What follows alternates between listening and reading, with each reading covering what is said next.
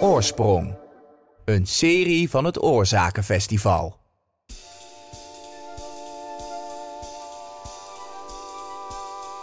Welkom bij Oorsprong. Een vijfdelige serie waarin we elke aflevering vijf vragen aan een podcastmaker stellen. Waar denken makers over na? Waar komt hun liefde voor audioverhalen vandaan en waar luisteren ze zelf graag naar? We proberen er in vijf vragen antwoord op te krijgen. Uw presentator is Femke Bosma. In deze derde aflevering luister je naar een interview met Jeek ten Velde. Als regisseur van het collectief Sun City maakt hij samen met muzikanten Ivo Schot en Frank van Kasteren kunst met als onderwerp de stad van de toekomst. Recent maakte Sun City het zesdelige hoorspel Koffiedik. Voor Koffiedik werkten ze samen met verschillende schrijvers om het leven in 2104 te verbeelden. Het zit in alles. In de mais, in de tarwehalmen, knalgeel uit de klok, golfspat, aan de korrels naar de grond, in de lupine, klaproos, leefde zit in alles om mij heen. Ik voed mij ermee. Nee, we leven niet in de geschiedenis, maar wel in de consequenties van de geschiedenis. Vraag 1. Wat is je lievelingsgeluid? Nou ja, geluid is altijd zo verbonden aan de situatie ook. Dus, ik, dus kijk, wat ik een heel prettig geluid vind, ik hou, eh, ik hou heel erg van kamperen. En ehm, ik vind het eh, heel lekker als ik ga kamperen om ehm, eh, juist overdag gewoon even in de tent te gaan liggen. Als het, dan is het, wordt het licht zo'n beetje gebroken door het, eh, door het tent. Zo'n heel prettig, prettig soort licht is het dan.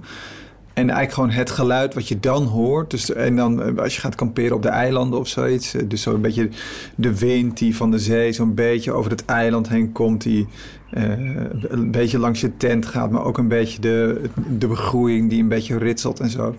Dus dat vind ik een heel prettig geluid. Maar dat is heel erg verbonden aan, aan die situatie. In Koffiedik moest er natuurlijk veel worden nagedacht over de geluiden die er werden ge- En ehm, ik denk, ik neem aan dat het best lastig was om eh, na te denken over de geluiden die er nog niet, die nog niet bestaan. Van de dingen die nog niet bestaan. Ja, dat is. ehm, kijk, de, de, ehm, er zijn natuurlijk eigenlijk geen. ge- Er bestaat niet zoiets als geluid dat nog niet bestaat, denk ik. Ik denk dat wat al het geluid is er in principe gewoon. Opnieuw heeft het ermee te maken binnen welke situatie hoor je dat geluid.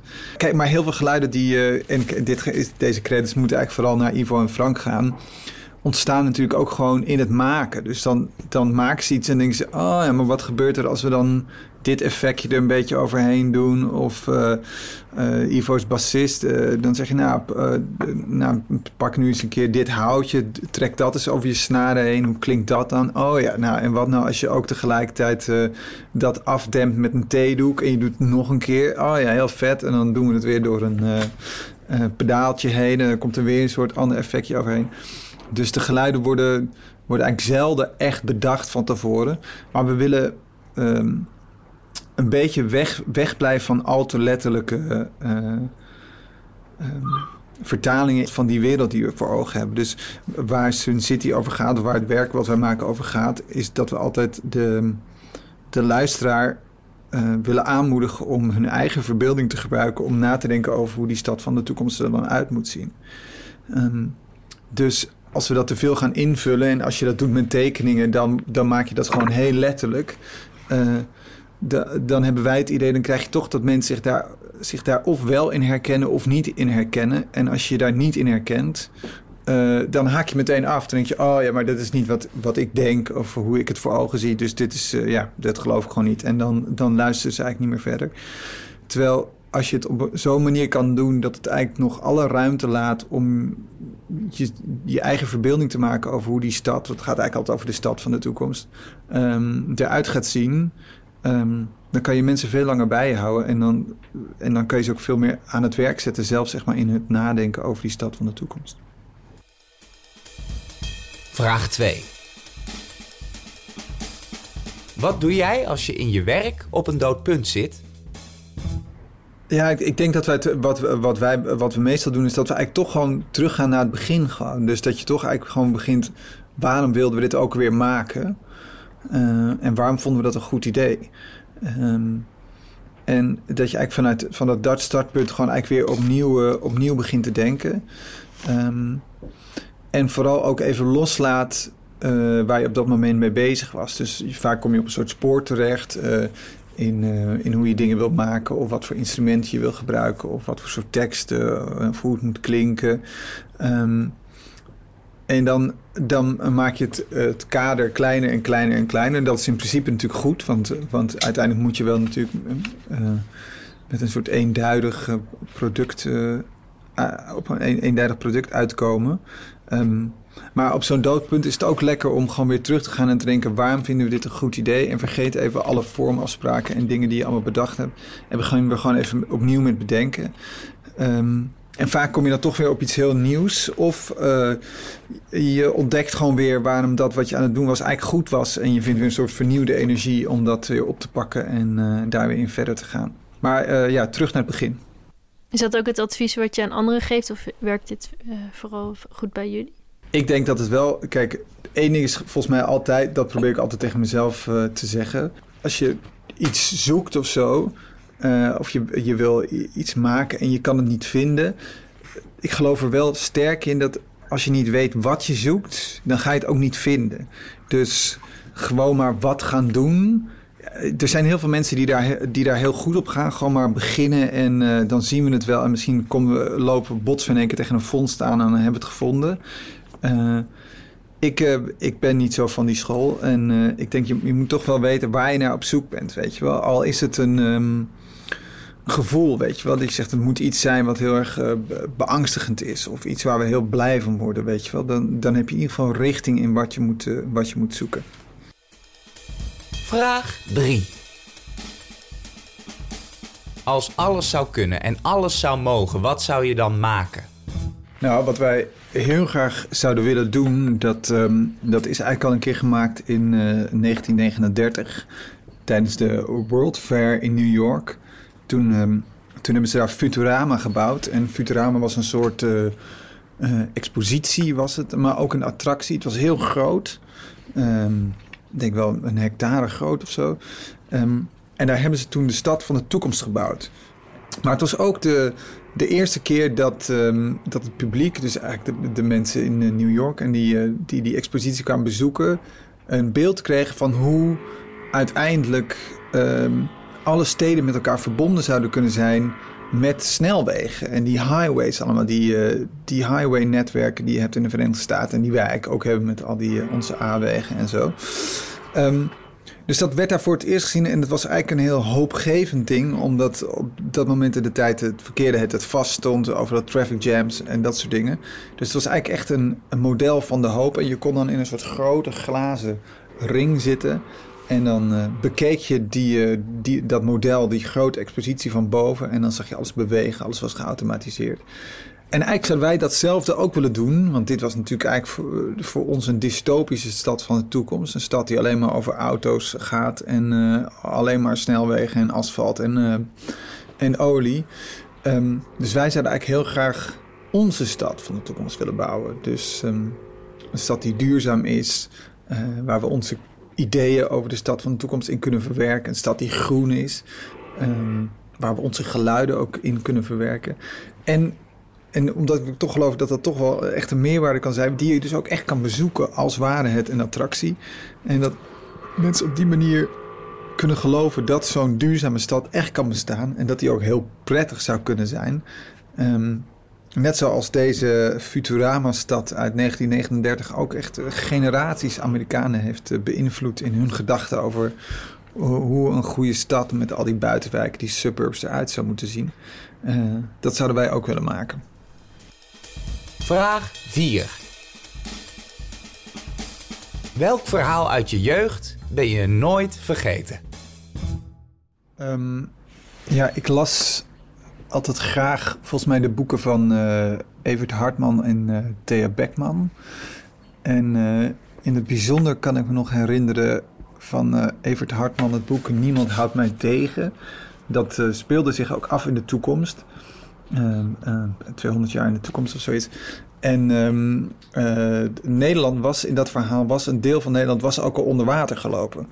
En, en uh, ik weet geen, geen over een jongen, die moest allemaal avonturen beleven. Maar wat me daarvan nog het meest fascineerde, is dat het, ze hadden daar een betaalring. En daar kon je dan mee betalen. Als je dan in de winkel kan, kwam, dat deed je dan nog wel. Je spullen kocht je gewoon in de winkel, want internet was nog niet echt bedacht in het boek. Maar de winkel was er wel. En uh, als je dan iets moest uh, kopen, dan kon je gewoon met je ring op de toonbank tikken en dan, uh, nou, dan was het betaald. En um, altijd als ik aan dat boek denk, de, vond ik dat volgens mij het meest tot de verbeelding spreken. Dat ik dacht, jezus, kan je je voorstellen dat we in een tijd leven waar je gewoon met je ring op een tafel tikt en dan heb je betaald. En het is toch grappig dat dat eigenlijk gewoon gebeurd is. En dat is nog niet eens heel lang geleden dat ik, dat ik dit boek las. Nog even over dat boek van Geef me een ruimte. Waarom denk je dat het dan indruk op je maakte vroeger? Ja, ik vind het gewoon leuk om, om daarover na te denken en me voor te stellen hoe dat zou kunnen zijn. Ik ben veel meer. Uh, ja, het is grappig. Ik ben eigenlijk in alles wat ik, wat, hoe ik, wat ik leuk vind, ben ik eigenlijk altijd veel meer gericht op, op veel minder op het nu en altijd veel meer op de toekomst of op het verleden. Dus ik hou ook zoveel als ik hou van nadenken over de toekomst, zoveel hou ik ook van lezen over de geschiedenis. Um, en dan de recente Europese geschiedenis, gewoon de 20e eeuw, maar, maar ook Neandertaals vind ik ook heel leuk. Uh, en het nu interesseert me matig eigenlijk. Uh, ik verbeeld me ook graag, ik stel me dat ook graag voor hoe, hoe het zou zijn als ik uh, nou, 100 jaar geleden had geleefd of duizend jaar geleden, weet je wel. Um, en waarom denk je dat je dat zo interessant vindt dan? Nou, ik denk gewoon echt vanuit, vanuit interesse en verwondering gewoon en een soort fascinatie. En het, en het, gewoon echt, en het gewoon echt willen weten. Dus je kan zowel over de, over de geschiedenis als over de toekomst... kan je hm, van alles lezen. Dus over de toekomst allemaal voorspellingen... en over de geschiedenis allemaal dingen die er gebeurd zijn. En je kan je daar eh, enorm in verdiepen.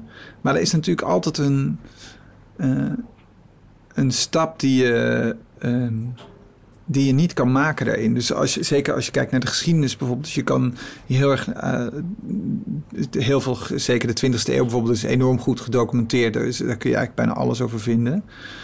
Um, maar je, het is moeilijk om je voor te stellen. Wat, het, wat toen een beetje het klimaat was van de samenleving. Gewoon. Dus hoe voelden de mensen zich? Weet je, wat was de energie in de samenleving? Um, want daardoor is het ook. Um, uh, heel makkelijk om een, om een oordeel te, te vellen over het verleden, weet je wel. Uh, en het klassieke voorbeeld is natuurlijk de Tweede Wereldoorlog. Dat mensen zeggen, hoe, hoe kan het dat niemand dat zag aankomen, weet je wel? Hoe kan het dat die... En nu zou je denken, waarom, waarom heeft niemand toen die man al gestopt, weet je wel? Um, maar hij is gewoon nog in Amsterdam geweest voor de Olympische Spelen. Um, en dat... Maar dat kan je dan waarschijnlijk toch niet echt zeggen, omdat je niet op dat moment geleefd hebt. Dus je niet helemaal kan ervaren hoe het toen echt was, weet je wel. En ongetwijfeld zullen er ook toen mensen geweest zijn die het wel uh, echt zagen aankomen. En, maar toch het gros van de mensen dacht, maar we kijken het toch maar gewoon even aan, weet je wel. Um, en, dat zou ik zo graag willen uh, meemaken. Gewoon. Dat je voelt van wat gewoon het gevoel is in de samenleving. Waarom wordt er wel gehandeld of waarom wordt er niet gehandeld, weet je wel. Vraag 5. Heb je nog een luistertip? Wat ik altijd het, uh, met veel plezier heb geluisterd, en dat is moeilijk om dat terug te vinden, um, maar dat is toch echt interessant, is uh, Geert Mak heeft een, heeft een boek geschreven in Europa. Dat is zo'n uh, zo'n boek dat iedereen wel in zijn kast heeft staan.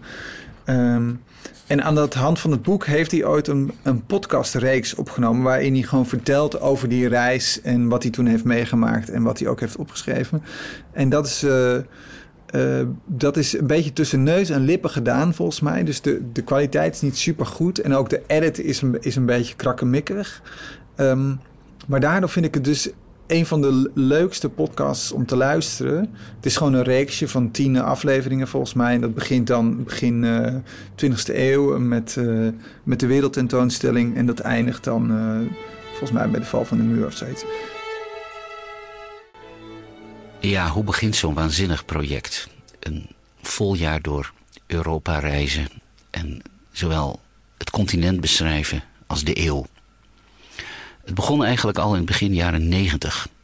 Toen las ik John Steinbeck, Travels with Charlie. En John Steinbeck die nam de beslissing om op zijn oude dag, het was begin jaren zestig, een soort inspectietocht te maken door de toenmalige Verenigde Staten. Dat deed hij samen met zijn hondje. Charlie. En hij deed daar een paar maanden over en daar heeft hij een, een leuk en ook wel interessant tijdsdocument over geschreven. Nou, dat is, dat is zo'n soort vriendelijke uh, podcast en ook heel boeiend, omdat hij daar gewoon zo goed over kan vertellen. En dat geeft je zo'n goed begrip van die, uh, van die 20e eeuw. Ik denk dat, dat we daar goed naar moeten blijven kijken. Dus, uh, dus daar moet je dan even zoeken, de In Europa podcast van, van Geert Mak. Dit was Oorsprong, een serie van het Oorzakenfestival. Het festival voor verhalende audio en podcasts.